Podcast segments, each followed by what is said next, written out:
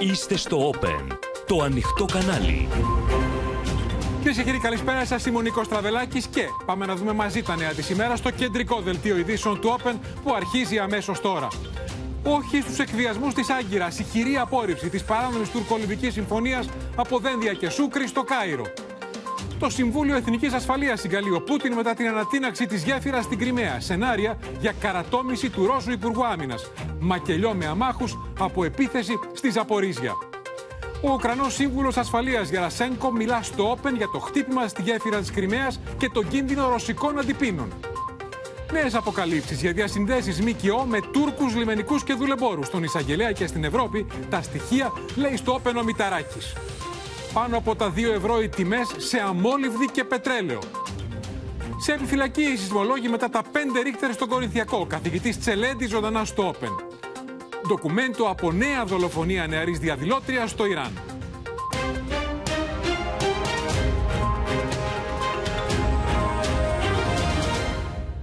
Το πιο ηχηρό μήνυμα στον Ταγί Περντογάν για την παράνομη τουρκο-λιβική συμφωνία που ανοίγει στην Άγκυρα το δρόμο για έρευνες και νοτίως της Κρήτης έστειλαν σήμερα από το Κάιρο ο Νίκος Δένδιας και ο Αιγύπτιος ομολογός του ένα μήνυμα με ιδιαίτερη σημασία, καθώς Αθήνα και Κάιρο έχουν συνάψει συμφωνία για Έλληνο-Αιγυπτιακή ΑΟΣ.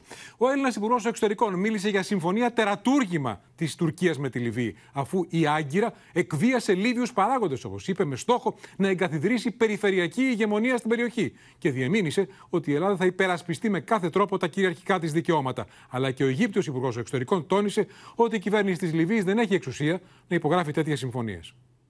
Greece has the intention and the obligation to defend those rights with all, I repeat, with all available lawful means. Turkey, by blackmailing and applying pressure on Libyan actor, has tried to establish a legal monstrosity. I'm referring to the twenty nineteen memorandum. Ξεκάθαρο όχι, είπαν σήμερα από το Κάιρο ο Νίκος Δένδιας και ο Αιγύπτιος ομολόγος του Σούκρι στην απόπειρα της Άγκυρας να υφαρπάξει ενεργειακούς σπόρους στη Μεσόγειο με την παράνομη τουρκολιβική συμφωνία. صلاحية إبرام أي اتفاقات دولية أو مذكرات تفاهم واتفقنا على أهمية اتخاذ المجتمع الدولي والاتفاق وتفاهم تم صياغته من قبل الأمم المتحدة. Στόχος της Τουρκίας ήταν να αποσταθεροποιήσει τη Μεσόγειο και να εδραιωθεί ως περιφερειακή δύναμη, υπογράμμισε ο Νίκος Δένδιας, ξεκαθαρίζοντας ότι κάτι τέτοιο δεν μπορεί να γίνει αποδεκτό. No government can grant to Turkey rights of exploration in areas where it does not exercise sovereign rights. No one can build new facts on the basis of illegal and illegitimate actions. No one can ignore geography. No one can create a virtual world, a world where islands stop appearing on the map. منذ عامين تقريبا اتفاقا لتعيين الحدود البحرية بين البلدين وقد أكدنا خلال مباحثاتنا اليوم مجددا التزامنا بهذا الاتفاق الذي يتسق مع أحكام القانون الدولي ومن ثم فهو يعود بالعديد من المنافع الاقتصادية على بلدينا. Προβοκατόρικη ενέργεια χαρακτηρίζει την παράνομη τουρκολιβική συμφωνία και ο Αμερικανός γερουσιαστής των Δημοκρατικών, Κρις Βαν Χόλεν, στενός συνεργάτης του Μπομπ Μενέντεζ, στον μπλόκο για τα τουρκικά εφ δεκαέξι. Είναι μία ακόμη προβοκατόρικη ενέργεια από την Τουρκία. Θα μπορούσε ενδεχομένως να είναι εν μέρη απάντηση στο ότι οι Ηνωμένες Πολιτείες προχώρησαν σε αμυντική συμφωνία με την Κύπρο. Την ίδια ώρα, οι Τούρκοι συνεχίζουν τις προκλήσεις του Αιγαίου με υπερπτήσεις σε ελληνικά νησιά. Σήμερα, τουρκικά μη επανδρομένα αεροσκάφη πέταξαν πάνω από την Κίναρο, την Καντελούσα και τα Τριανίσια, που είναι ανοιχτά της Αστυπάλαιας. Θα δούμε όλες τις εξελίξεις αλλά και τις πρώτες αντιδράσεις στο κοινό μήνυμα Ελλάδας και Αιγύπτου στον Ερντογάν. Σύνδεση με την Κωνσταντινούπολη και τη Μαρία Ζαχαράκη αλλά και με την Αλεξία Τασούλη, από την οποία και θα ξεκινήσουμε. Αλεξία, καλησπέρα. Για να δούμε ακριβώς τι σηματοδοτεί το μέτωπο Ελλάδας-Αιγύπτου που επαναβεβαιώθηκε σήμερα απέναντι στην προκλητικότητα της Τουρκίας με τον πιο ηχηρό τρόπο. Νίκο, ο Νίκος Δένδιας αναχώρησε από το Κάιρο πριν από λίγο, ικανοποιημένος από την συνάντηση που είχε με τον Αιγύπτιο ομόλογό του και κυρίως από την δημόσια αναφορά για την σημασία που έχει η Ελληνοαιγυπτιακή Συμφωνία για την ΑΟΣ. διότι αυτή η συμφωνία, σύμφωνα με τον κύριο Σούκρι, είναι το πιο ισχυρό διπλωματικό όπλο σε περίπτωση που η Τουρκία επιχειρήσει να κάνει έρευνες στην επίμαχη περιοχή, στη θαλάσσια περιοχή νότια της Κρήτης. Ο κύριος Σούκρι λοιπόν ανέφερε ότι αυτή η συμφωνία είναι σύμφωνη με το διεθνές δίκαιο, ότι υπάρχουν ωφέλη για τις δύο χώρες.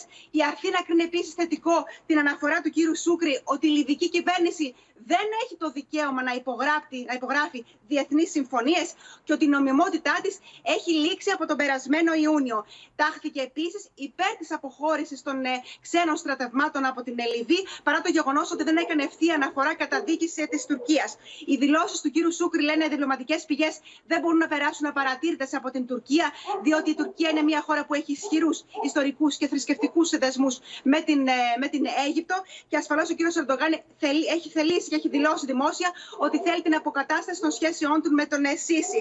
Διπλωματικές πηγές μας έλεγαν επίσης, Νίκο, πριν από λίγο, ότι οποιοδήποτε εκβιασμός της Τουρκίας από εδώ και στο εξής και ότι οποιαδήποτε προσπάθεια εκμετάλλευσης της πολιτικής κατάστασης της Λιβύης δεν θα στρέφεται μόνο εναντίον της Ελλάδας, αλλά θα, σκε... θα στρέφεται και εναντίον της Αιγύπτου και εν τέλει θα υπονομεύει την ασφάλεια ολόκληρης της περιοχής της Ανατολικής Μεσογείου, Νίκο. Έτσι είναι, και είναι χαρακτηριστικό ότι η σημερινή συνάντηση, αλλά και το ισχυρό μέτωπο Ελλάδας-Αιγύπτου, ενοχλεί τον Ερντογάν, ενοχλεί την Τουρκία που προσπαθεί με κάθε τρόπο να το διασπάσει και να προσεγγίσει το Κάιρο. Μπορεί να μην το ομολογεί η κυβέρνηση, το είπε όμως σήμερα και θα το δούμε βουλευτής της αντιπολίτευσης, ο οποίος λέει στον Ερντογάν ότι χωρίς την Αίγυπτο δεν μπορούμε να κάνουμε τίποτα με τη Λιβύη. Πάμε να το δούμε. Eğer siz gereken tedbirleri alıp diplomatik yollarla hiç olmazsa Mısır'ı ve Temsilciler Meclisi'ni, ki temas halindeyiz artık, öyle sanıyorduk, ikna etme yolunu bulmazsanız, bu ikili anlaşmanın altyapısını hazırlamazsanız, sadece bu iki yer değil, sadece Bingazi tarafı ve Mısır değil, aynı zamanda da Yunanistan'a istismar imkanı tanırsınız, propaganda imkanı tanırsınız, dünyayı da karşınıza alırsınız. Το είπε καθαρά ο Τούρκος βουλευτής. Μαρία Ζαχαράκη, καλησπέρα. Πάμε να δούμε α, πώς σχολιάζουν τα τουρκικά μέσα ενημέρωσης και αν υπάρχει κάποια αντίδραση από την τουρκική κυβέρνηση για τη σημερινή συνάντηση του Νίκου Δένδια με τον Αιγύπτιο ομολογό του και τις δηλώσεις τους. Ναι, καταρχάς να πούμε, Νίκο, ότι δεν υπάρχει ακόμη επίσημη αντίδραση από το τουρκικό Υπουργείο Εξωτερικών. Σίγουρα θα υπάρξει, αν κρίνουμε βέβαια από άλλες απαντήσεις που δίνει στον Νίκο Δένδια όταν κάνει δηλώσεις. Ο τύπος όμως έχει ήδη στρέψει από το πρωί την προσοχή του σε αυτή την επίσκεψη του Έλληνα Υπουργού Εξωτερικών στην Αίγυπτο. Ειδικά, ε, μάλιστα, προβάλλει αυτές τις δηλώσεις του Νίκου Δένδια το ότι η Τουρκία εκβίασε μία κατάσταση στη Λιβύη προκειμένου να υπογραφεί αυτή η συμφωνία. Η λέξη λοιπόν εκβιασμός βλέπουμε να κάθεται πιο βαριά από οποιαδήποτε άλλη και το βλέπουμε αυτό στους τίτλους εδώ των τουρκικών μέσων ενημέρωσης. Πρέπει όμως να δούμε, Νίκο, γιατί η επίσκεψη αυτή και η επαφή της Αθήνας με την Αίγυπτο ειδικά είναι από εκείνες που εξοργίζουν την Τουρκία. Η Αίγυπτος λοιπόν είναι το κλειδί στην Ανατολική Μεσόγειο. Όποιος την προσετεριστεί, τουλάχιστον έτσι θεωρεί η Τουρκία, έχει αποκτήσει υπεροχή σε όλη την Ανατολική Μεσόγειο. Γιατί? Γιατί κατέχει ένα μεγάλο κομμάτι των θαλάσσιων ζωνών, δηλαδή τι εννοούμε θαλάσσιες ζώνες, πλούσια σε αέριο υφαλοκρηπίδα. Βλέποντας λοιπόν η Άγκυρα την Ελλάδα να το έχει καταφέρει αυτή τη στιγμή, κάνει την Τουρκία μενόμενη. Ήδη Βέβαια, διότι μιλούμε για τη μεγαλύτερη αραβική χώρα, Μαρία. Ακριβώς, ήδη έχει και πάρα πολύ ισχυρή πολιτικά. Ε, ήδη έχει προσπαθήσει να αντιστάξει η Άγκυρα λαγούς με πετραχίλια, θα λέγαμε, δηλαδή παραπάνω θαλάσσιες ζώνες από ό,τι τις έχει δώσει η Κύπρος με τις συμφωνίες ΑΟΣ που έχει κάνει. Αυτή λοιπόν η επίσκεψη σήμερα είναι σίγουρο ότι θα εκνευρίσει ακόμη περισσότερο την Άγκυρα, αλλά ήταν και βούτυρο στο ψωμί της αντιπολίτευσης, όπως είδαμε, ακούσαμε το στέλεχος του Κόμματος Ανάπτυξης και Προόδου επικρίνει ήδη την εξωτερική πολιτική του Ερντογάν λόγω των κακών σχέσεων που έχει ο Τούρκος Πρόεδρος με την Αίγυπτο και με τον Αιγύπτιο Πρόεδρο. Λέει λοιπόν η αντιπολίτευση ότι η Τουρκία ουσιαστικά έχει χάσει τον πολυτιμότερο σύμμαχό της αυτή τη στιγμή στην περιοχή.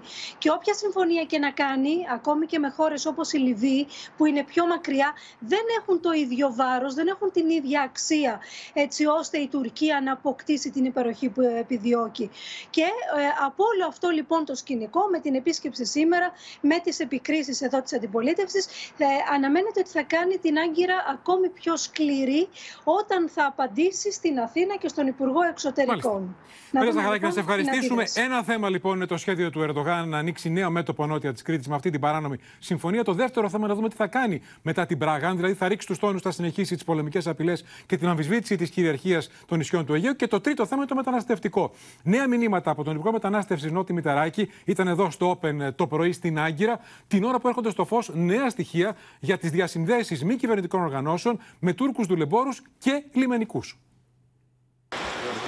Δίδες της μονάδας υποβρύχιων αποστολών του λιμενικού εντοπίζουν ακόμη δύο σωρούς μεταναστών που έχασαν τη ζωή τους στο ναυάγιο των Κιθύρων, ανεβάζοντας τον αριθμό των νεκρών στους οκτώ, ενώ οι έρευνες του λιμενικού συνεχίζονται. Τους χτύπαγε με τέτοια δύναμη το κύμα που χτυπάγανε στα βράχια και οπισθοχωρούσαν πίσω και ξανά το κύμα ερχόταν και ξανά πέταγε.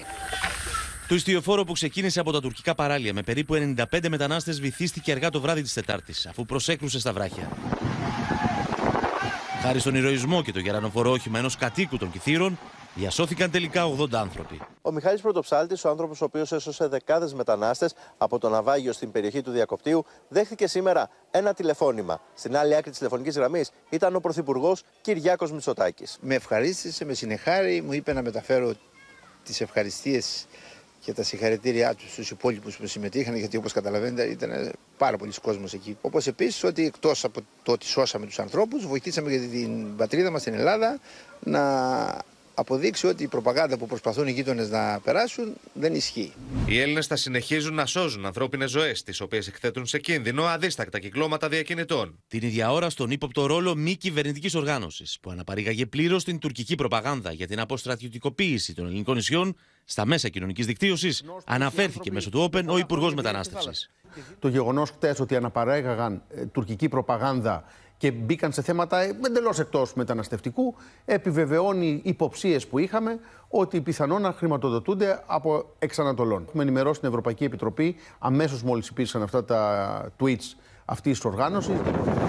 Ο κ. Μιταράκης πρόσθεσε ακόμα ότι πλέον όλοι οι Ευρωπαίοι έχουν αντιληφθεί πως η Τουρκία δεν τηρεί τις υποχρεώσεις της στο μεταναστευτικό. Πάμε στα Κύθυρα, κυρίες και κύριοι, όπου είναι ο Νίκος Γιαπρακάς και παρακολουθεί τις έρευνες του λιμενικού. Ένα μακάβριο έργο, Νίκο. Καλησπέρα. Μετά το ναυάγιο του δουλεμπορικού, μέχρι στιγμής οκτώ είναι νεκροί, οκτώ εσωροί που έχουν ανασυρθεί. Ακριβώς έτσι είναι, Νίκο. Αυτήν την ώρα να σου πω ότι έχουν διακοπεί οι έρευνες, καθώς σιγά σιγά πέφτει το σκοτάδι στο νησί και αύριο θα έχουμε και πάλι ε, την επιχείρηση από την πλευρά του λιμενικού. Εμείς βρισκόμαστε αυτή τη στιγμή στο Δημοτικό Σχολείο, όπου φιλοξενούνται οι εβδομήντα εννέα διασωθέντες και βέβαια, όπως καταλαβαίνεις, πρώτο θέμα συζήτησης στα πηγαδάκια τα οποία έχουν στήσει οι μετανάστες εδώ είναι ακριβώς η πορεία των ερευνών, καθώς όλοι αγωνιούν για τους ανθρώπους οι οποίοι έχουν χαθεί στη θάλασσα. Είναι ακόμα οκτώ αγνοούμενοι οι οποίοι βρίσκονται στην θάλασσα, στην θαλάσσια περιοχή όπου σημειώθηκε το ναυάγιο. Είχαμε σήμερα την ανέβρεση δύο σωρών. Ο ένας άνθρωπος μάλιστα βρέθηκε στα βράχια της περιοχής. Και να σου πω, Νίκο, ότι από τις τρεις σωρούς που έχουν βρεθεί μέχρι στιγμής, ένας χτες και δύο σήμερα, μάλλον από τους οκτώ που έχουν βρεθεί, τρεις έχουν αναγνωριστεί. Πρόκειται για έναν άνθρωπο που βρέθηκε χτες και οι δύο σωροί που βρέθηκαν σήμερα. Πάντως, οι λιμενικοί τονίζουν ότι θα συνεχίσουν να ψάχνουν την περιοχή σπιθαμής προς πιθαμή με τους δίτες, με τους βατραχανθρώπους του λιμενικού, προκειμένου να τους. να εντοπίσουν όλους ε, τους αγνοούμενους και θα συνεχίσουν να το κάνουν αυτό μέχρι να βρεθεί και ο τελευταίος. Νίκο Γεπρακά, να σε ευχαριστήσουμε και να πάμε, κυρίες και κύριοι, στη Μίνα Καραμήτρου να μας δώσει, καλησπέρα Μίνα, νεότερα στοιχεία για τη δράση μη κυβερνητικής οργάνωσης που έχει μπει στο μικροσκόπιο και ευρωπαϊκών αρχών και της ελληνικής δικαιοσύνης για διασυνδέσεις με Τούρκους δουλεμπόρους και λιμενικούς. Οι ελληνικές αρχές, Νίκο, παρακολουθούν εδώ και πάρα πολύ καιρό τη δράση της συγκεκριμένης ΜΚΟ, η οποία μπορεί να μην έχει φυσική παρουσία στην χώρα μας. Παρόλα αυτά, συνεργάζεται πάρα πολύ στενά με τρεις ΜΚΟ, οι οποίες έχουν δράση στα ελληνικά νησιά. Θέλω να σας πω λοιπόν ότι είναι η οργάνωση η οποία πρώτη μαθαίνει τα στίγματα από τα δουλεμπορικά ε, όταν μπαίνουν στον ελληνικό, στα ελληνικά θα, ε, θαλάσσια σύνορα. Ε, πρώτη δημοσιεύει φωτογραφίες από μετανάστες ε, οι οποίοι φτάνουν στα, στα νησιά μας. Επίσης, θέλω να σας πω ότι έχουν μια φοβερή επιμονή. Αγγίζει πολλές φορές τα όρια της αιμονής οι αναρτήσεις τους. Ε, ότι δήθεν και με μια προπαγάνδα ότι δήθεν το, η ελληνική ακτοφυλακή. Δημοσιεύουν μάλιστα και διάφορα βίντεο τα οποία έτσι πιστεύουν ότι Ελληνική Ακτοφυλακή κάνει pushback. Αυτό θα δει κάποιος αν μπει στη σελίδα της συγκεκριμένης ΜΚΟ. Και τώρα φτάνουμε στο πιο ουσιαστικό. Πώς μπορεί λοιπόν να συντηρείται μια τέτοια μη κυβερνητική οργάνωση. Να σας πω λοιπόν ότι ψάχνοντας θα ανακαλύψει κάποιος ότι ο συγκεκριμένος άνθρωπος ο οποίος βρίσκεται πίσω από αυτή τη ΜΚΟ έχει δημοσιεύσει μέχρι και τον αριθμό λογαριασμού μιας τράπεζας, στην οποία λέει ότι επειδή πρέπει να συνεχίσω το έργο μου και αυτό το οποίο κάνω, θα πρέπει να με βοηθήσετε. Και ο μόνος τρόπος για να με βοηθήσετε θα είναι να μου καταθέσετε χρήματα για να μπορέσω να συντηρηθώ και να μπορέσω να συντηρήσω και αυτή την οργάνωση και αυτό το οποίο κάνω. Τώρα, από πού μπαίνουν αυτά τα χρήματα, από ποιους μπαίνουν αυτά τα χρήματα και ποιους εξυπηρετεί όλη αυτή ε, η εικόνα που παρουσιάζει η συγκεκριμένη ΜΚΟ, νομίζω ότι αυτό μπορεί κάποιος να το βγάλει και ως συμπέρασμα. Δεν χρειάζεται και πολλή σκέψη. Και δεν είναι τα νησιά μην ακαραμίτρουν και ο Εύρος και εκεί στέλνουν κατά κύματα οι Τούρκοι τους μετανάστες. Σήμερα βρέθηκε ο Τάκης Θεοδωρικάκος, συναντήθηκε με τον Σέρβο ομολογό του, έχει μεγάλη σημασία και αυτή η συνάντηση ε, και έστειλε μήνυμα για ευρωπαϊκό μέτωπο απέναντι στην Άγκυρα και εκεί και στον Εύρο. Είναι η ειδική επιχειρησιακή ομάδα επέμβασης που ενεργεί ασταμάτητα στο ποτάμι του Εύρου. Οι ειδικά εκπαιδευμένοι συνοριοφύλακες περιπολούν στα δύσκολα σημεία του ποταμού, εκεί όπου εντοπίζονται οι περισσότερες προσπάθειες παράνομης εισόδου μεταναστών στη χώρα μας. Είμαστε στην πρώτη γραμμή επέμβασης και, και βασικά επεμβαίνουμε όπου υπάρχει πιο πολύ πίεση από την αντιπέρα όχθη. Η ειδική επιχειρησιακή ομάδα επέμβασης ενεργεί μέρα νύχτα στο ποτάμι με στόχο την πάταξη των κυκλωμάτων διακίνησης παράνομων μεταναστών. Το τελευταίο διάστημα, με την εργαλειοποίηση του μεταναστευτικού από την Τουρκία, οι περιπολίες τους έχουν εντατικοποιηθεί. Επιχειρούμε συνήθως στο ποτάμι, ώστε να προλαμβάνουμε και να συναμβάνουμε τους διακινητές, όπου είναι ο κύριος στόχος μας. Όπως και επίσης να μπορέσουμε να καταπολεμήσουμε τα οργανωμένα κυκλώματα διακίνησης. Μέχρι και δύο χιλιάδες αποτροπές παράνομων μεταναστών στη χώρα μας πετυχαίνουν οι Έλληνες συνοριοφύλακες μαζί με την ειδική επιχειρησιακή ομάδα επέμβασης στα σύνορα του Εύρου. Η γείτονα που μας πιέζει προσπαθώντας να διαπεράσει, να, δια, να περαιώσει ε, αλλοδαπούς στο ελληνικό έδαφος, πλην όμως ε, δεν τα καταφέρνει σε βαθμό που θα ήθελε. Η, το έργο μας είναι αποτρεπτικό. Την ειδική επιχειρησιακή ομάδα επέμβασης, καθώς και τους υπόλοιπους άγρυπνους φρουρούς των συνόρων στον Εύρο, τους Έλληνες συνοριοφύλακες, συνάντησε σε επίσκεψή τους στο φράχτη Φερών ο Σέρβος Υπουργός Εσωτερικών Αλεξάνδρ Βούλιν, μετά από πρόσκληση του Υπουργού Προστασίας του Πολίτη Τάκη Θεοδωρικάκου. Βάζουμε αποτελεσματικά τέλος στην εργαλειοποίηση αυτών των ανθρώπων από την γειτονική Τουρκία, γιατί υπερασπιζόμαστε τις αρχές του διεθνούς δικαίου, την ελευθερία. Η ελληνική αστυνομία έχει συλλάβει μέσα στο δύο χιλιάδες είκοσι δύο πάνω από χίλιους εκατό διακινητές παρανόμων μεταναστών, οι οποίοι έχουν αποδοθεί στη δικαιοσύνη. Όπως τόνισαν, κατά τη συνάντησή τους θα ενισχυθεί η συνεργασία των δύο χωρών για την κοινή αντιμετώπιση διακίνηση παράνομων μεταναστών στα ευρωπαϊκά σύνορα. Στην επιφυλακή είναι, κυρίες και κύριοι, οι σεισμολόγοι μετά την ισχυρή δόνηση, μία ώρα μετά τα μεσάνυχτα, πέντε κόμμα ένα ρίχτερ. Βλέπετε το επίκεντρο στον Κορινθιακό, δώδεκα χιλιόμετρα νότια της Δεσφίνας. Πάμε να καλησπερίσουμε τον διευθυντή του Γεωδομικού του του Αστεροσκοπείου Αθηνών και καθηγητή, τον κύριο Άκη Τσελέντη. Καλησπέρα σας, κύριε καθηγητά. Καλησπέρα σας. Για να δούμε εάν αυτός ο σεισμός, πέντε κόμμα ένα ρίχτερ στον Κορινθιακό, πρέπει να μας ανησυχεί ή όχι, γιατί είναι Κορινθιακός. Ακούστε κάτι. Είναι από τις λίγες φορές που θα με δείτε προβληματισμένο. Και είναι δύο οι λόγοι. Πρώτος λόγος είναι ότι έγινε σε μια περιοχή που έχουμε πολύ μεγάλα ρήγματα. Ξέρουμε ότι ο κεντρικός Κορινθιακός, και όχι μόνο, βρήθη μεγάλων ρήγματων. Και δεύτερον, γιατί από χθες μέχρι τώρα που μιλάμε, έχουμε γράψει μια εξαιρετικά υποτονική μετασμική ακολουθία. Δηλαδή, δεν έχουμε γράψει ούτε ένα μετασμό πάνω από δύο ρίχτερ. Ενώ πρέπει να έχουμε και τρία κόμμα πέντε ή ακόμα ίσως και τέσσερα.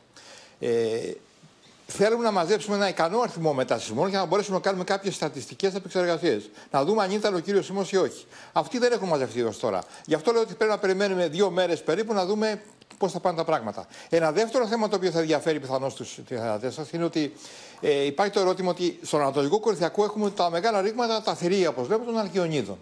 Ε, δεν έχουμε δει καμία μετατόπιση προς Αλκιονίδες. Άλλωστε η απόσταση είναι σχετικά μεγάλη και το μέγεθος ήταν μικρό. Οπότε η ενεργοποίηση των Αλκιονίδων δεν τη βλέπω να, είναι, ε, να, είναι, να σημαίνει κάτι τέτοιο. Βέβαια, ο Ανατολικός Κορινθιακός μαζεύει ενέργεια και κάποια στιγμή θα μας δώσει ενέργεια. Και ένα άλλο θέμα το οποίο θέλω να πω στον κόσμο είναι ότι ο κόσμος κατάλαβε, κυρίως στη στερεά Ελλάδα και στην Αθήνα, έντονες δονήσεις. Και αυτό έγινε αισθητή η δόνηση, γιατί είμαστε το... μακριά στην Αθήνα. Βεβαίως, πολύ, πολύ. Ενώ εχθές ήμουν εγώ στην Πάτρα και δεν κατάλαβα σχεδόν τίποτα. Που ήταν πιο κοντά. Γιατί έγινε αυτό, γιατί το ρήγμα ήταν πλαγιοκανονικό, όπως λέμε, ήταν ένα ρήγμα το οποίο βυθιζόταν από βορρά προς νότο και είχε κατεύθυνση, μικρή κατεύθυνση προς ανατολάς. Οπότε η ενέργεια ε, έκανε, όπως λέμε, εστίαση προς, προς τα ανατολικά.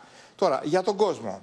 Ο κόσμος πρέπει να καταλάβει ότι ο μεγαλύτερος ε, κίνδυνος είναι ο πανικός.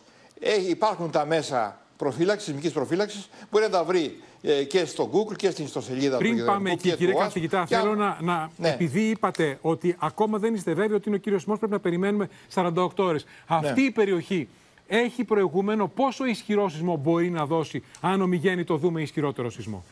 Μην μη, μη τρομάξεις τον κόσμο. Τώρα, το χίλια εννιακόσια ενενήντα πέντε είχαμε έξι κόμμα πέντε ρίχτερ στο Αίγιο. Ήταν όχι ακριβώς το ίδιο ρήγμα, ένα ρήγμα κοντινό, με την ίδια κατεύθυνση.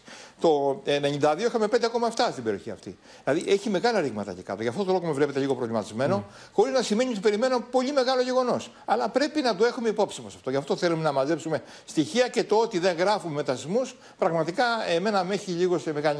Εκτός από το ρήγμα στις Αλκιονίδες, που το θυμόμαστε όλοι ποιο σεισμό είχε δώσει και τι ζημιές είχε προκαλέσει και εδώ στην Αθήνα, υπάρχει άλλο ρήγμα που σας ανησυχεί ότι μπορεί να ενεργοποιηθεί από αυτή τη δόνηση των πέντε κόμμα ένα βαθμών της κλίμακας Ρίχτερ? Κοιτάξτε, υπάρχουν πολλά ρήγματα ε, στην περιοχή αυτή, όπως είναι το ρήγμα του Ξυλόκαστρου. Αλλά δεν βλέπουμε κάποια μετατόπιση προς τα εκεί. Πιστεύω ότι το φαινόμενο αυτό, αν είναι να ενεργοποιηθεί, να γίνει κάτι, θα γίνει λίγο πιο μεγάλο στο ίδιο ρήγμα.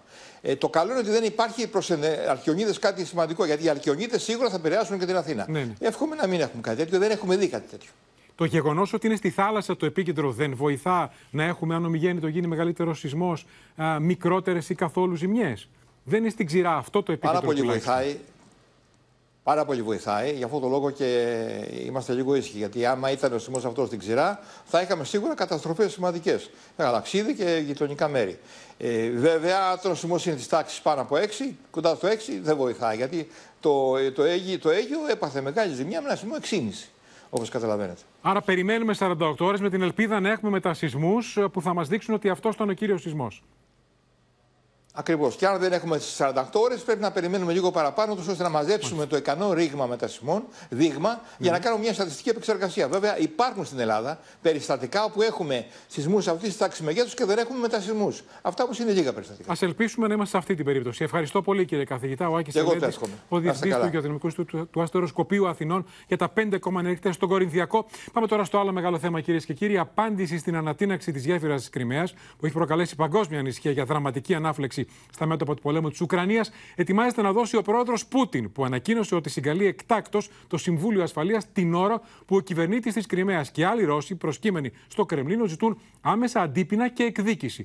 Οι Ουκρανοί δεν αναλαμβάνουν την ευθύνη για το χτύπημα, δείχνουν ρωσικό δάχτυλο. Ο Ζελένσκι περιορίστηκε σε διάγγελμα χρησμό, θα το δείτε, ενώ κορυφαίος αξιωματούχος του Κιέβου, που θα τον δούμε σε λίγο να μιλά αποκλειστικά στο Open, δηλώνει ότι έχουν αρχίσει συλλήψεις στρατιωτικών στη Μόσχα. Και όλα αυτά ενώ λίγες ώρες μετά την ανατείναξη της γέφυρας στην Κριμαία, οι Ρώσοι ισοπαίδωσαν με πυράβλους μια γειτονιά στη Ζαπορίζια, προκαλώντας νέο μακελιό. Είναι ο βομβαρδισμός σε πολυκατοικίες στο κέντρο της Ζαπορίζια, με δεκάδες νεκρούς και τραυματίες, αντίπεινα της Ρωσίας για την ανατείναξη της γέφυρας της Κριμαίας. Λίγες ώρες μετά την έκρηξη, στη μοναδική οδό ανεφοδιασμού της προσαρτημένης Χερσονήσου από τη Ρωσία, κυβερνήτες και αξιωματούχοι, υποστηρικτές του Πούτιν, του ζητούν να πάρει σκληρή εκδίκηση.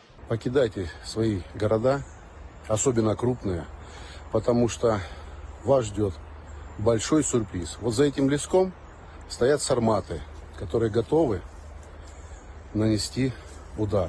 Η Ουκρανία πρέπει να βυθιστεί στο σκοτάδι. Πρέπει να καταστραφούν γέφυρες, φράγματα, εργοστάσια παραγωγής ενέργειας σε όλη την Ουκρανία. Είναι ώρα να θυμηθούμε τη σοβιετική στρατιωτική εκπαίδευση και να δράσουμε αποφασιστικά. Ο Βλαντίμιρ Πούτιν υπέγραψε διάταγμα για τη φύλαξη της γέφυρας από τις μυστικές υπηρεσίες, όπως και όλων των υποδομών που εφοδιάζουν ενεργειακά την προσαρτημένη Κριμαία, και συγκαλεί αύριο το Συμβούλιο Ασφαλείας. Инструментальное обследование определились с объёмами ремонта и восстановления второй полосы. Η αμερικανική εταιρεία Maxar έδωσε στη δημοσιότητα δορυφορικές φωτογραφίες μετά την έκρηξη, ενώ ο διορισμένος από τους Ρώσους κυβερνήτης στην Κριμαία θεωρεί πως το χτύπημα δεν θα πρέπει να μείνει χωρίς απάντηση. Η κατάσταση είναι υπό έλεγχο. Δεν είναι ευχάριστη, αλλά δεν είναι καταστροφική. Ασφαλώς και υπάρχει μια φυσιολογική επιθυμία για εκδίκηση.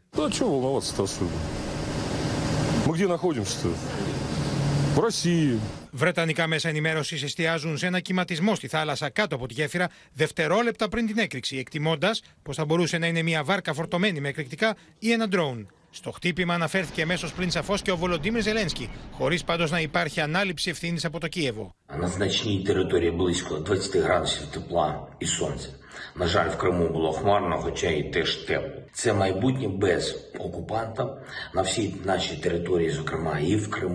that bridge was vital, and of course it's been vital in war supply, because it was the line through which the Russians easily got their equipment into Crimea and out to the Kherson region.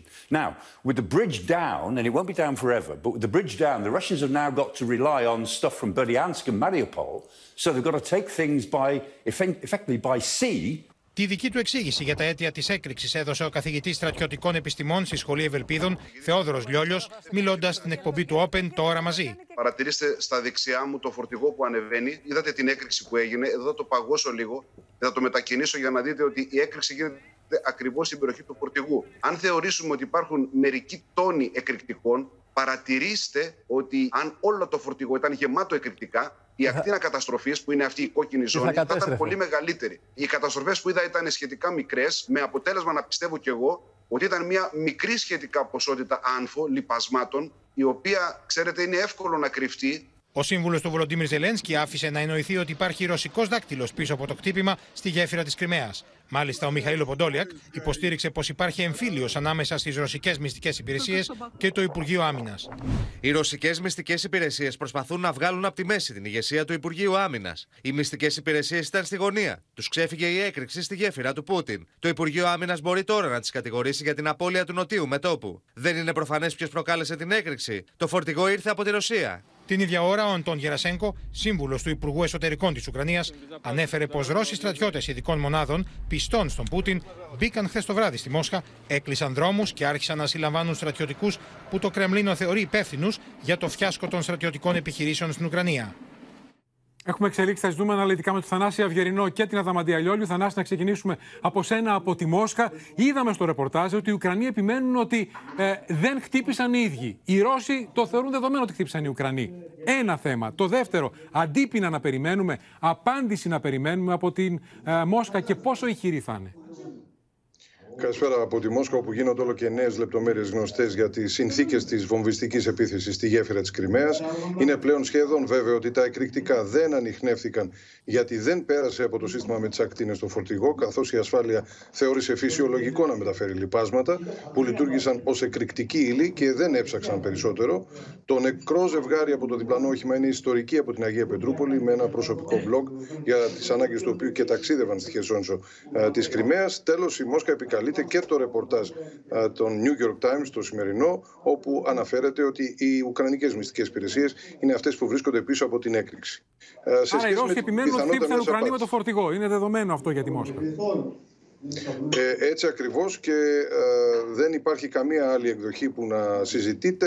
Χαρακτηρίζονται ως fake news. Υπάρχουν μάλιστα και κάποια αιτία βίντεο που δείχνουν έναν υποτιθέμενο πύραυλο να χτυπά. Είναι όλα κατασκευασμένα, ε, δεν είναι ε, πραγματικά. Τώρα, αντίπεινα. Το Κρεμλίνο, το Κρεμλίνο ανακοίνωσε ότι ο πρόεδρος Πούτιν, όπως ακούσαμε, συγκαλεί το Συμβούλιο Ασφαλείας αύριο. Υπάρχει η διάχυτη αίσθηση ότι θα έχει κρίσιμο, κρισιμότερο από το σύνηθες χαρακτήρα. Ε, είναι έντονες οι φήμες ότι ο νέος διοικητής των Ρωσικών δυνάμεων στην Ουκρανία, που μόλις διορίστηκε ο πενηνταπεντάχρονος αρχηγός των αεροδιαστημικών δυνάμεων της Ρωσίας, ο Σεργέης Σουραβίκιν, βρίσκεται σε κόντρα με τον Υπουργό Άμυνας Σεργέη Σοϊγκού, ο οποίος κατά την άποψη πολλών μετρά πλέον ημέρες στην ηγεσία του Υπουργείου του. Είναι δύσκολο να εκτιμήσουμε αν θα υπάρξουν ανακοινώσεις τη Δευτέρα, καθώς είναι πασίγνωστο ότι ο Βλαντίμιρ Πούτιν αντιπαθεί να δρά υποπίεση. Ωστόσο, είναι τεράστια η πίεση της κοινής γνώμης και προπαντός της πραγματικότητας στα μέτωπα. Είναι ένας ισχυρός παράγοντας που θα καθορίσει τις επιλογές του Κρεμλίνου το επόμενο διάστημα. Είναι πολλοί αυτοί που ζητούν ένα ηχηρό, μια ηχηρή απάντηση. Ε, το γρίφο αυτό, τον γόρδιο δεσμό, θα πρέπει να τον λύσει πιθανότατα ο Σουροβίκιν, που ανέλαβε, ανέλαβε και αυτό είναι πρωτοφανές τώρα μόλις, είναι ο πρώτος που αναλαμβάνει τη διοίκηση των ρωσικών δυνάμεων στο έδαφος της Ουκρανίας. Και βέβαια το μεγάλο πρόβλημα για τη Μόσχα είναι η τεράστια υποστήριξη του ΝΑΤΟ στον Ουκρανικό στρατό, καθώς εκτιμάται ότι έχει χαθεί πολύτιμος χρόνος για τη ρωσική πλευρά και ε, μια σειρά ανατολικές χώρες με τις ΗΠΑ επικεφαλής βοηθούν το Κίεβο με όπλα, με δεδομένα. δεδομένα κατασκοπίας αλλά και στρατολόγηση μισθοφόρων που, όπως ανακοινώνουν οι ρωσόφωνοι, σε κάποιες περιοχές των μετώπων παρέχουν οι μισθοφόροι ως και το πενήντα τοις εκατό των δυνάμεων που δρούν στο έδαφος. Επομένως, θα δούμε αν θα υπάρξουν ανακοινώσεις σοβαρές τη Δευτέρα ή όπως πιστεύουν πολλοί αύριο ή όπως πιστεύουν πολλοί θα υπάρξει μια διαδικασία πιο αργής μετακίνησης, μεταφοράς των αρμοδιοτήτων από τους αποχωρούντες στους νέους επικεφαλείς της στρατιωτικής αυτής πολεμικής επιχείρησης της Ρωσίας στην Ουκρανία. Να δούμε αν και πότε θα καρατομήσει ο Πούτιν τον Σοϊγκού, τον Υπουργό Άμυνας. Να σε ευχαριστήσουμε. Θανάση, πριν πάμε στην Αδαμαντία Λιόλιου, να δούμε το ρεπορτάζ από το χτύπημα το ρωσικό με πυράβλους σε μια γειτονιά σε κατοικημένη περιοχή στη Ζαπορίζια. Είναι δεκάδες οι νεκροί και οι τραυματίες, συγκλονιστικές οι εικόνες, με τη Μόσχα να μην λέει αν αυτό ήταν η πρώτη απάντηση στην ανατείναξη της γέφυρας της Κριμαίας. Δεκάδες πύραυλοι έχουν μόλις ισοπεδώσει ολόκληρη γειτονιά στη Ζαπορίζια. Πέντε πολυκατοικίες έχουν γίνει στάχτη. δεκαεπτά άνθρωποι είναι νεκροί. Ρούσικοι уничтожили дом. Ночью в два часа ночи. Тупо многоэтажку уничтожили. Από το χτύπημα υπέστη ζημιές και η τελευταία γραμμή ηλεκτροδότησης του πυρηνικού σταθμού της πόλης που πλέον λειτουργεί με γεννήτριες έκτακτης ανάγκης. Με το πρώτο φως της ημέρας οι διασώστες δίνουν μάχη με το χρόνο για να απεγκλωβίσουν αμάχους μέσα από τα χαλάσματα. Η Μόσχα κατηγορεί για άλλη μια φορά το Κίεβο. Несмотря на присутствие на Запорожской атомной электростанции представителей ΜΑΓΑΤΕ, киевский режим продолжает провокации с целью создания угрозы техногенной катастрофы. Η μάχη των Ουκρανών για την ανακατάληψη εδαφών τους στην Ανατολή κλιμακώνεται. Το Μπαχμούτ στο Ντονιέτσκ είναι στο επίκεντρο των μαχών ανάμεσα σε Ουκρανούς και Ρώσους στρατιώτες. At the front line, with the guns in action, the order is run. We reach Ukrainian positions in the city of Bakhmut. We can't say where, but the Russians are close, we are told. Ми тримаємо позиції на Донбасі, зокрема на Бахмутському напрямку, де зараз дуже-дуже складно, дуже жорсткі бої. Σωροί Ρώσων στρατιωτών και κατεστραμμένα ρωσικά στρατιωτικά οχήματα στους δρόμους του Τόρτσκε στο Ντονιέτσκ. Ми вже нічого не боїмося. Ми знаємо, за що ми боремося. Б'ємося за свою землю. Нам не страшна ні атомна, ні хімічна зброя. Ментально я готов умереть. Так що ну я Не знаю, но случится, случится. Στην Αδαμαντία Λιόλιου τώρα για να δούμε, Αδαμαντία, τελευταία μηνύματα από το Κίεβο μετά την ανατείναξη της γέφυρας στην Κριμαία. Έστω και αν, Νίκο, δεν παραδέχεται η Ουκρανία επισήμως ότι σχετίζεται με την έκρηξη αυτή στην Κριμαία, επικρατεί αυτό το κλίμα της ικανοποίησης, της χαράς και της ευχαρίστησης τόσο στον Ουκρανικό λαό όσο και στους αξιωματούχους για, λόγω του συμβολισμού της γέφυρας που σηματοδότησε ουσιαστικά την προσάρτηση της Χερσονήσου στην Ρωσία, και έτσι έρχονται και οι δηλώσεις του Συμβούλου του Ουκρανού Προέδρου, του Μιχαήλ Ποντόλιακ, που λέει ότι ο Ρώσος Πρόεδρος, ο κύριος Πούτιν, είναι πλέον κοντά στη σύνταξη. Και όσο προχωρούν οι δυνάμεις οι ουκρανικές με νίκες στο πεδίο, τόσο και περισσότερο πλησιάζει η ώρα που θα απομακρυνθεί ο ίδιος από την εξουσία. Λέει μάλιστα ότι χάνει το γόητρό του ο ίδιος, δεν αποτελεί πλέον αυθεντία και δέχεται κριτική τόσο και από το περιβάλλον του όσο και από φιλοκυβερνητικούς πλέον bloggers.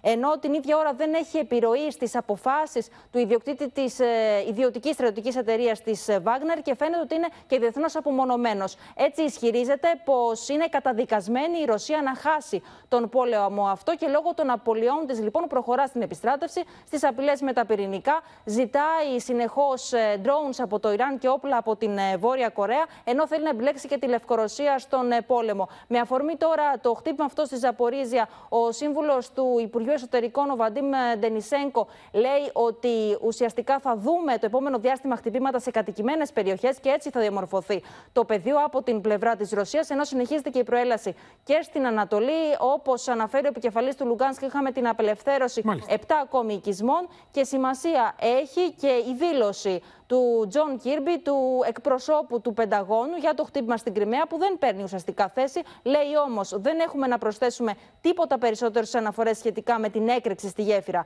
Αυτό που μπορώ να σας πω είναι ο κύριος Πούτιν άρχισε αυτόν τον πόλεμο και ο κύριος Πούτιν μπορεί να τον τελειώσει σήμερα. Απλά μέσω της μετακίνησης των στρατιωτικών δυνάμεών του έξω από τη χώρα. Κάτι που είναι και η θέση της Ουκρανίας, ότι ο πόλεμος θα τελειώσει όταν το σταματήσει η ρωσική πλευρά. Η πρώτη αντίδραση των Αμερικανών για την ανατείναξη της γέφυρας στην Κριμαία. Να σε ευχαριστήσουμε, Αδαμαντία Λιόλιου, και να δούμε, κυρίες και κύριοι, στο σημείο αυτό την αποκλειστική συνέντευξη που παραχώρησε στην Αδαμαντία Λιόλιου και στο Open ο Άντων Γερασένκο, ο σύμβουλος του Υπουργού Εσωτερικών, ο άνθρωπος που η δήλωσή του κάνει από χθες το βράδυ το γύρο του κόσμου, η ανάρτησή του στο, ε, με ένα tweet.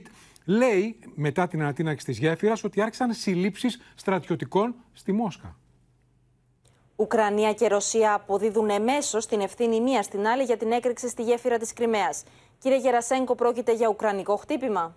Ουκρανία δεν визнає будь-якого відношення до цього взриву. Після закінчення цієї війни, я думаю, що ті, хто має до цього відношення, напишуть про це в своїх мемуарах. Але на сьогодні офіційна позиція України, що ми не маємо відношення до того, що сталося сьогодні вранці на Кримському мосту. Яка є ісимасія της екрексис στη γέφυρα της Κριμαίας για την Ουκρανία?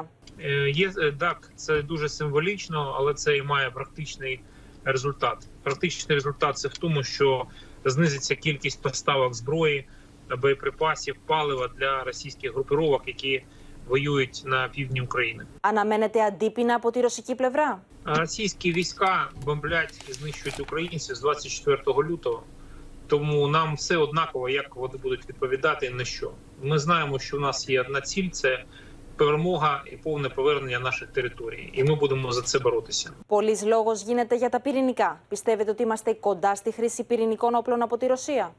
Якщо б у Путіна не було б ядерної зброї, то ми б про це зовсім не говорили. Оскільки він є хвора на голову людина, і він є кривавий тиран і диктатор, то може бути все, що завгодно.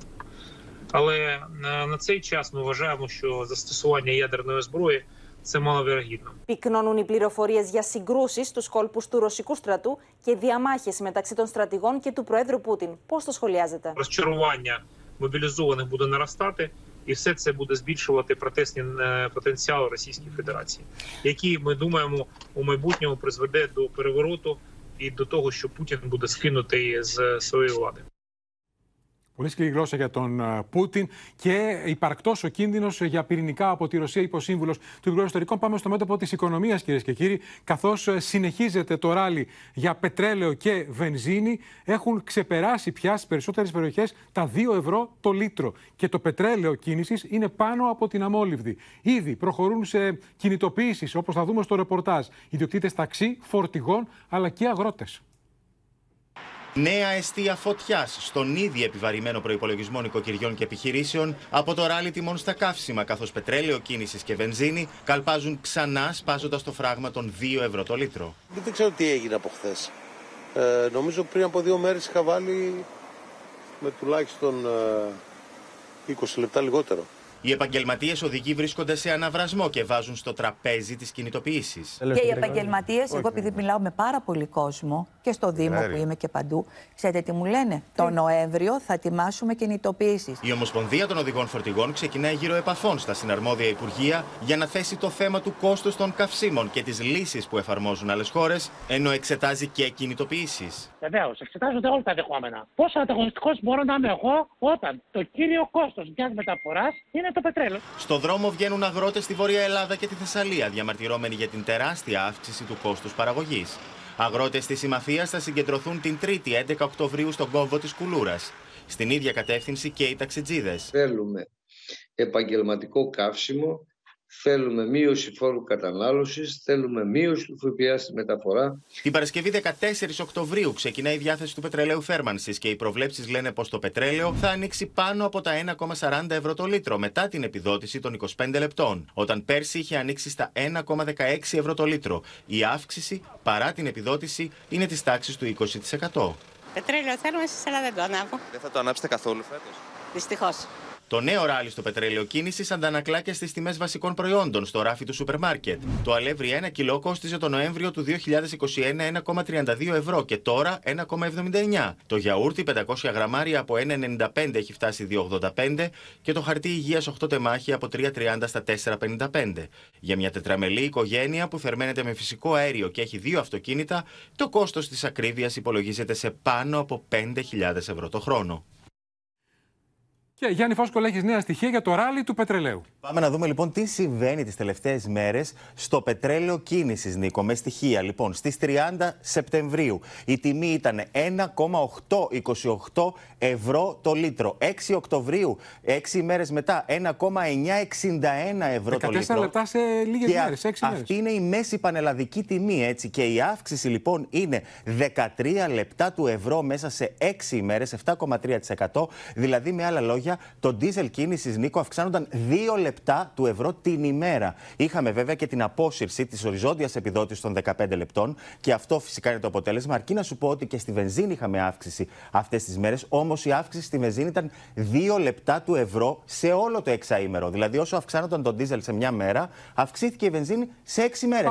Αυτό δείχνει την τάση που θα ακολουθήσει. Πάμε να δούμε τι γίνεται σε όλη την υπόλοιπη Ελλάδα. Ήδη σε επτά νομούς το ντίζελ έχει ξεπεράσει το φράγμα των δύο ευρώ το λίτρο. Το ίδιο συμβαίνει με την αμόλυβδη. Σε είκοσι επτά νομούς ήδη έχουμε ξεπεράσει το φράγμα των δύο ευρώ που το είχαμε ξεχάσει λίγο, έτσι. Το γνωρίζω παντού, έλεγε το πρωί η κυρία Ζάκα στο Open ότι ήδη τα δελτία για αυτή τη βδομάδα δείχνουν μεγάλες ανατιμήσεις. Το είχαμε δελτίες. αφήσει πίσω μας, τώρα ναι, πάμε ναι. σε νέες ανατιμήσεις. Λίγα α, παραδείγματα χαρακτηριστικά να δούμε. Στην Μήλο ήδη έχουμε φτάσει η αμόλυβδη δύο κόμμα τέσσερα ευρώ το λίτρο, στη Σέριφο δύο κόμμα τριάντα επτά και στο ντίζελ άλλα δύο παραδείγματα για να δούμε ότι και εκεί η κατάσταση είναι ίδια. Στην Πάτμο ήδη είναι ακριβότερο από τη βενζίνη, δύο κόμμα σαράντα οκτώ ευρώ το λίτρο και στην Κάλυμνο δύο κόμμα τρία ευρώ το λίτρο το ντίζελ, Νίκο, έτσι. Και την Παρασκευή ανοίγει το θέρμανσης γύρω στο ενάμιση ευρώ το λίτρο και θα δούμε στο ρεπορτάζ. Μετά την το... επιδότηση. Μετά την επιδότηση, ο Γιάννης Ρίγος το έψαξε. Έχουμε μάχη στις συνελεύσεις να ανοίξουμε καλοριφέρ, να μην ανοίξουμε αέριο, πετρέλαιο, κλιματιστικά. Σε όλες τις πολυκατοικίες. Και μίλησε και με ειδικούς να δούμε τι συμφέρει τελικά. Πάμε να δούμε το ρεπορτάζ. Κουβερτούλα στον καναπέ και ρομπούλα φλής. Να ψω air condition, πρέπει να πληρώσω ρεύμα. Να βάλω αέριο, δεν έχω λεφτά. Να βάλω πετρέλαιο, δεν μπορώ να βάλω γιατί αφού οι άλλοι όλοι το έχουν ακυρώσει, δεν είμαι μόνη μου. Ας κάνουν τι θέλουν. Εγώ θα πω όχι. Ας βάλουν και πετρέλαιο, ας βάλουν και αέριο, ας κάνουν ό,τι θέλουν. Τι θα κάνω. Με δύο ευρώ το πετρέλαιο σήμερα, ποιος θα το πληρώσει. Σε απόγνωση βρίσκονται αρκετά νοικοκυριά βλέποντας τις τιμές στην ενέργεια να έχουν εκτοξευθεί. Ένοικοι και ιδιοκτήτες διαμερισμάτων ήδη αναζητούν τον πιο οικονομικό τρόπο για να ζεσταθούν. Πετρέλαιο, φυσικό αέριο ή ρεύμα. Το θέμα διχάζει μάλιστα τους ενοίκους των πολυκατοικιών. Λέω θα βουλευτεί ο καθένας όπως θέλει. Είμαι αρκοντήσιο, είμαι καμία σόμπα. Είναι δύσκολα τα πράγματα. Προφανώς, αν πει πετρέλαιο, δεν θα είναι για όλους. Υπάρχει μια συμφωνία.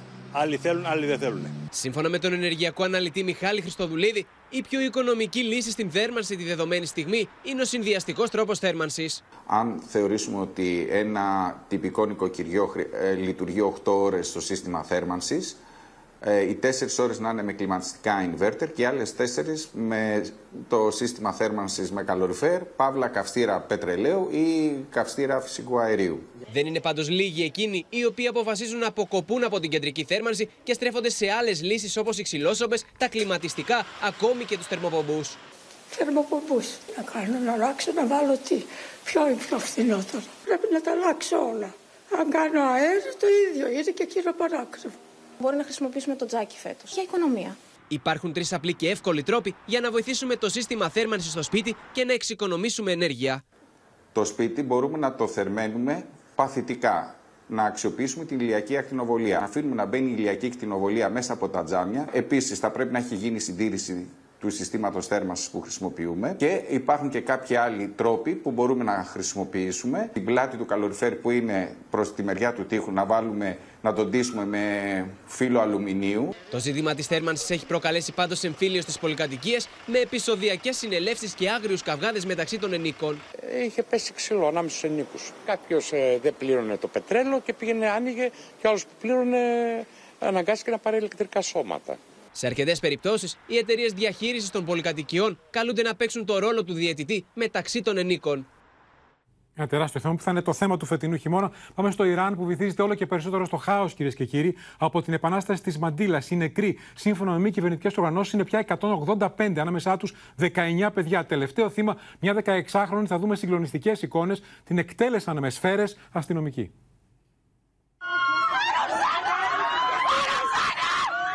Νεαρή διαδηλώτρια κοίταται νεκρή από πυρά αστυνομικών στην πόλη Μασχά του Ιράν. Γύρω της, άλλες διαδηλώτριες απελπισμένες προσπαθούν να τη βοηθήσουν. Είναι ένα ακόμη θύμα της επανάστασης της μαντήλας μετά το θάνατο της εικοσιδυάχρονης Μαχσά Μινή, που την είχε συλλάβει η αστυνομία εθνών γιατί φορούσε στραβά τη μαντήλα. Και ο κατάλογος δεν έχει τέλος. Η δεκαεξάχρονη Νίκα, που οι Ιρανικές αρχές υποστήριζαν ότι αυτοκτόνησε πέφτοντας από τα ράτσα, είναι ένα ακόμα θύμα του καθεστώτος, όπως καταγγέλει η μητέρα της. دندونهاش و پشت سرش که یک ضربه خیلی شدید خورده بود و جمجمش رفته بود تو به این شکل کشته شد صدمات از ناحیه سر. Συνολικά εκατόν ογδόντα πέντε οι νεκροί, ανάμεσά τους δεκαεννιά παιδιά, σύμφωνα με οργανώσεις ανθρωπίνων δικαιωμάτων. Στην Τεχεράνη, φοιτήτρες αποδοκιμάζουν τον πρόεδρο Ραϊσί στο πανεπιστήμιο. Οι διαδηλώτριες καταλαμβάνουν το αμφιθέατρο όπου μίλησε ο Ραϊσί, παρομοιάζοντας τους διαδηλωτές με μύγες. Και μέσα σε αυτό το εκρηκτικό κλίμα, ομάδα hackers παρενέβη στο λογισμικό της κρατικής τηλεόρασης του Ιράν, ενώ μιλούσε ο θρησκευτικός ηγέτης της Αλή Χαμενεή, και άρχισε να δείχνει μία μάσκα και μετά τον Χαμενεή στις φλόγες, φωτογραφίες με τις νεκρές διαδηλώτριες και τη φράση «Το αίμα των νέων είναι στα χέρια σου». Η κατάσταση όλο και πιο δύσκολη στο Ιράν. Πάμε τώρα να δούμε άλλες ειδήσεις από τη διεθνή επικαιρότητα, ξεκινώντας από τη Βρετανία. Εκεί όπου έρχεται σε όλο και πιο δυσχερή θέση η νέα πρωθυπουργός Λις Τρας, οι δημοσκοπήσεις δείχνουν τριάντα μονάδες πίσω από τους εργατικούς. Και τελευταίο χτύπημα απέπεμψε τον υφυπουργό Εμπορίου. Κανείς δεν ήξερε τις τελευταίες ώρες γιατί, έως ότου έγινε γνωστό ότι τον απέπεμψε γιαρός σκάνδαλο. Το μυστήριο της απομάκρυνσης από τη βρετανική κυβέρνηση του υφυπουργού Εμπορίου Κόνορ Μπέρνς φαίνεται να λύθηκε. Βρετανικά μέσα ενημέρωσης αναφέρουν πως ο πενηντάχρονος Βρετανός πολιτικός εθεάθη με έναν άντρα τα ξημερώματα της Τρίτης στον μπαρ του ξενοδοχείου Χαγκάτ Ρετζένς στο Μπέρμιχαμ. Ο αυτόπτης μάρτυρας ισχυρίστηκε ότι είδε τον Μπέρνς να έχει το χέρι του στο μυρό ενός νεαρού, ενώ σημείωσε ότι κι άλλοι είχαν δει την ίδια εικόνα.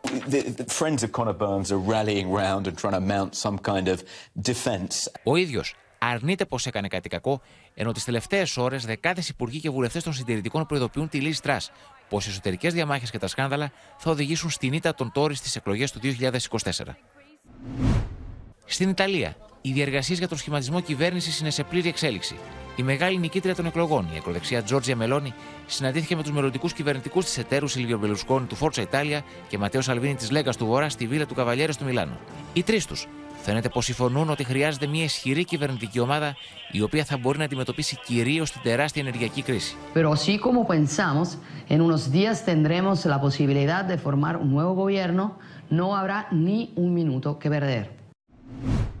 Μέσα σε ένα βράδυ, η Βόρεια Κορέα εκτόξευσε δύο βαλιστικούς πυράβλους που έπεσαν λίγο έξω από την ΑΟΣ της Ιαπωνίας. Πρόκειται για την εικοστή πέμπτη πυραυλική δοκιμή μέσα στο δύο χιλιάδες είκοσι δύο, με τις ένοπλες δυνάμεις της Νότιας Κορέας να κάνουν λόγο για σοβαρή πρόκληση που απειλεί τη σταθερότητα και την ειρήνη στην περιοχή. Πρόσφατα, ο Αμερικανός Υπουργός Εξωτερικών Άντονι Μπλίνκεν προειδοποίησε το καθεστώς του Κιμ Γιονγκούν πως αν συνεχίσει σε αυτό το μονοπάτι θα υπάρξουν νέα μέτρα από την Ουάσιγκτον και τη Σεούλ κατά της Πιονγκιάνγκ. Επιστρέφουμε εδώ και στην πολιτική επικαιρότητα για να δούμε τη σφοδρή αντιπαράθεση που είχαν στα στούντιο της κρατικής τηλεόρασης και μάλιστα την ώρα που τελείωνε μια συζήτηση ο Άδωνης Γεωργιάδης με τον βουλευτή του ΣΥΡΙΖΑ Γιώργο Τσίπρα. Η αντιπαράθεση ξεκίνησε όταν ε, ήρθε η συζήτηση σε δημοσίευμα βρετανικής εφημερίδας για τις επιτυχίες της ελληνικής οικονομίας, τις οποίες αμφισβήτησε ο κύριος Τσίπρας, λέγοντας μεταξύ άλλων ότι οι συντάκτες του κειμένου ή έχουν πάρει χρήματα, έχουν δωροδοκηθεί, παίρνουν ναρκωτικά. Πάμε να δούμε την αντιπαράθεση. Το είκοσι είκοσι ένα ήταν δέκα χώρες της Ευρωπαϊκής Ένωσης που ήταν στο μείον, δηλαδή ύφεση και μετά ανάπτυξη, και δεκαεπτά που ήταν στο συν. Εμείς ήμασταν μείον. Ωραία, λοιπόν, ευχαριστώ πάρα πολύ. Πανηγυρισμοί περί ανάπτυξης. Άρα στα σοβαρά αμφισβητείτε το οικονομικό θαύμα της Ελλάδος. Ευχαριστώ πολύ. Η Financial Times, στα επτά θαύματα του πλανήτη. Ξέρετε εσύ καλύτερα τη Financial Times. Πόσα πήρε. Σας ευχαριστούμε πολύ. Συνεχίζεται η κουβέντα, αλλά και εμείς πρέπει να συνεχίσουμε. Δεν φύγετε από εδώ. Εμείς δεν θα εσείς... Να με το κόψετε. Εσείς πρέπει να πείτε. Λέει ότι η κυβέρνηση πλήρωσε τους Financial Times για να λάβει το άνθρωπο. Αυτό είπατε. Το έχετε διαβάσει. Ο άνθρωπος υπέρ ναρκωτικά. Υπέρ ναρκωτικά είναι πληρωμένος. Το Financial Times πληρώθηκε. Αυτό είπατε. Αυτό είπατε κύριε. Αυτό είπατε. Το έχετε διαβάσει. Συμφωνείτε. Συμφωνείτε με το άνθρωπο. Άρα η επίσημη θέση του ΣΥΡΙΖΑ. Θα κάνω ερώτηση ο άνθρωπος του Financial Times. Η θέση του ΣΥΡΙΖΑ είναι ότι πληρώθηκαν. Συμφωνείτε με το πληρώθηκαν. Συμφωνώ προφανώς. Πληρώθηκαν. Πληρώθηκαν. Τι να συζητάμε. Είπατε τα πήρε. Πληρώθηκαν. Είναι ναρκωτικά. Πληρώθηκαν. Είναι ναρκωτικά. Παίρνει τα πήρε. Θα κάνω εγώ επιστολή στα Νάντια. Τα μου αφήσω. Αν έχουν κάνει τεστ ναρκωτικών στο δημοσιογράφο, να τα πήρε. Για αυτό θα βρει μέχρι αύριο. Και την παράθεση συνεχίστηκε με ανακοίνωση τη Νέας Δημοκρατίας και ανάρτηση του Γιώργου Τσίπρας στο ίδιο μήκος κύματος. Πάμε τώρα να αλλάξουμε κλίμα, να δούμε μια καλή είδηση, να δούμε επιτυχίες του ελληνικού αθλητισμού. Δύο χρυσά μετάλλια κατέκτησε η ελληνική ομάδα kickboxing στο Παγκόσμιο Πρωτάθλημα Παιδών Εφήβων Νεανίδων και οι δύο αθλητές ανήκουν στην μπι τζι Academy. Έχει εκατόν πενήντα παιδιά, τα πιο πολλά είναι ποντιακής καταγωγής.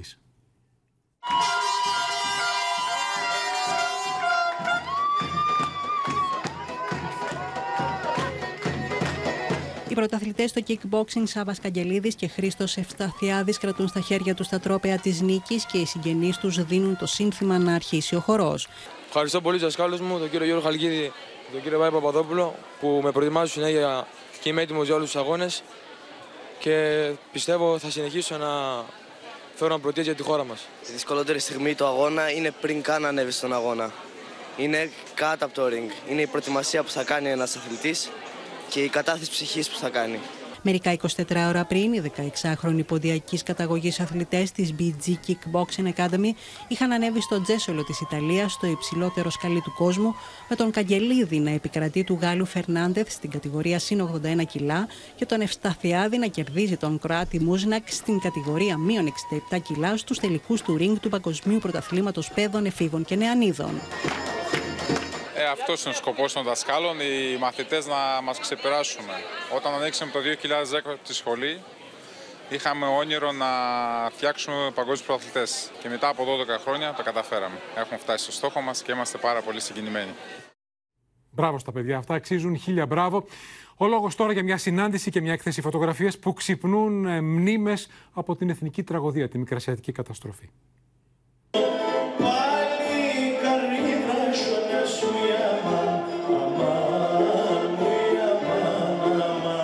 Οι αθέατες πλευρές της μικρασιατικής καταστροφής αλλά και τα όσα ακολούθησαν την εθνική τραγωδία φωτίζονται σε διεθνές επιστημονικό συνέδριο στην προσφυγωμάνα Καλαμαριά. Θα ακουστούν και πολλές μαρτυρίες, τις οποίες ε, ε, μεταπτυχιακοί και του Πανεπιστημίου Θεσσαλονίκης αλλά και άλλων πανεπιστημιακών τμήματων κατάφεραν να βγάλουν στην επιφάνεια και να παρουσιάσουν σήμερα για πρώτη φορά. Στο συνέδριο συμμετέχουν σπουδαίοι επιστήμονες, εκατόν είκοσι σύνεδροι, ενενήντα πέντε ομιλητές από κάθε γωνιά του κόσμου που καταθέτουν το αποτέλεσμα έρευνας μέσα από πρωτογενείς πηγές τόσο για την περίοδο της μικρασιατικής καταστροφής και της άφηξης των προσφύγων, όσο και για την περίοδο της αποκατάστασής τους. Πολλοί από εκείνους πάτησαν εδώ στην ευλογημένη γη της Καλαμαριάς, όπου πρόκοψαν σε όλους τους παραγωγικούς τομείς. Σε αυτούς τους αδελφούς μας είναι αφιερωμένη η εκδήλωση. Δύο οργανωτές των Δήμων Καλαμαριάς, σε συνεργασία με το Ιστορικό Αρχείο Προσφυγικού Ελληνισμού, το Μουσείο Φωτογραφίας Καλαμκερί, την Έδρα Ποντιακών Σπουδών του Αριστοτελείου Πανεπιστημίου και το Υπουργείο Εσωτερικών. Δεν θέλουμε να τη δούμε ως μία μαύρη επέτειο, μία μαύρη σελίδα στην ιστορία της χώρας μας, αλλά να το δούμε από τη μεριά του ότι αποτέλεσε αφετηρία για αυτό που ζούμε σήμερα. Ένα συνέδριο πολύ πλούσιο σε αριθμούς εισηγητών και θεμάτων. Ζητήματα που επανεξετάζονται, αναδιατυπώνονται, θέματα που είναι ανερεύνητα και εξετάζονται μέσα σε αυτό το συνέδριο. Παράλληλα λειτουργεί και η έκθεση φωτογραφίες αναμνήσεις Μικρασίας που προκαλεί έντονα και αντιφατικά συναισθήματα στον επισκέπτη της. Η έκθεση θα παραμείνει ανοιχτή για το κοινό μέχρι τις τριάντα Οκτωβρίου στον Πολυχώρο Τέχνης Ρεμέντζο. Και από αύριο Θεσσαλονίκη και Σμύρνη έρχονται πιο κοντά, αρχίζει η ακτοπλοϊκή σύνδεση μεταξύ των δύο πόλων. Γέφυρα εμπορικής και πολιτισμικής επικοινωνίας ανάμεσα σε Ελλάδα και Τουρκία δημιουργεί η Λεβάντε Φέρις, αφού αύριο ξεκινάει η ακτοπλοϊκή διασύνδεση της Θεσσαλονίκης με τη Σμύρνη. Τα εγγένεια του υπερπολιτελούς επιβατηγού οχηματογωγού Σμύρναντι Λεβάντε έγιναν την Παρασκευή στον Πειραιά και τη Δευτέρα θα πραγματοποιήσει τον πρώτο του εμπορικό πλού για τη Σμύρνη. Πρόκειται για ένα υπερσύγχρονο πλοιοκόσμημα το οποίο θα ενώσει την Ευρώπη με την Ασία, παντρεύοντας εικόνες, γεύσεις και αρώματα. με ολική χωρητικότητα δεκατεσσάρων χιλιάδων τόνων, μήκος εκατόν πενήντα οκτώ μέτρα και ταχύτητα είκοσι κόμβων, το Σμύρνα Αντιλεβάντε υπόσχεται να χαρίσει μια μοναδική ταξιδιωτική εμπειρία στους εννιακόσιους σαράντα οκτώ και πλέον επιβάτες του. Το πλοίο θα αναχωρεί από Θεσσαλονίκη κάθε Δευτέρα, Τετάρτη και Παρασκευή στις επτά το απόγευμα, με άφιξη στη Σμύρνη την επόμενη ημέρα στις εννέα το πρωί και θα επιστρέφει στη Θεσσαλονίκη κάθε Τρίτη, Πέμπτη και Κυριακή. Και στο σημείο αυτό, κυρίες και κύριοι, δεκαοκτώ λεπτά πριν από τις οκτώ ολοκληρώθηκε και απόψε το κεντρικό δελτίο ειδήσεων. Μείνετε στο Open. Αμέσως τώρα η σατυρική εκπομπή «Η Λάβα» στις εννέα ακριβώς. Μην χάσετε το νέο επεισόδιο της εξαιρετικής σειράς «Το Κόκκινο Ποτάμι» με την υπογραφή του Μανούσου Μανουσάκη. Από όλους εμάς, καλό σας βράδυ και καλή εβδομάδα.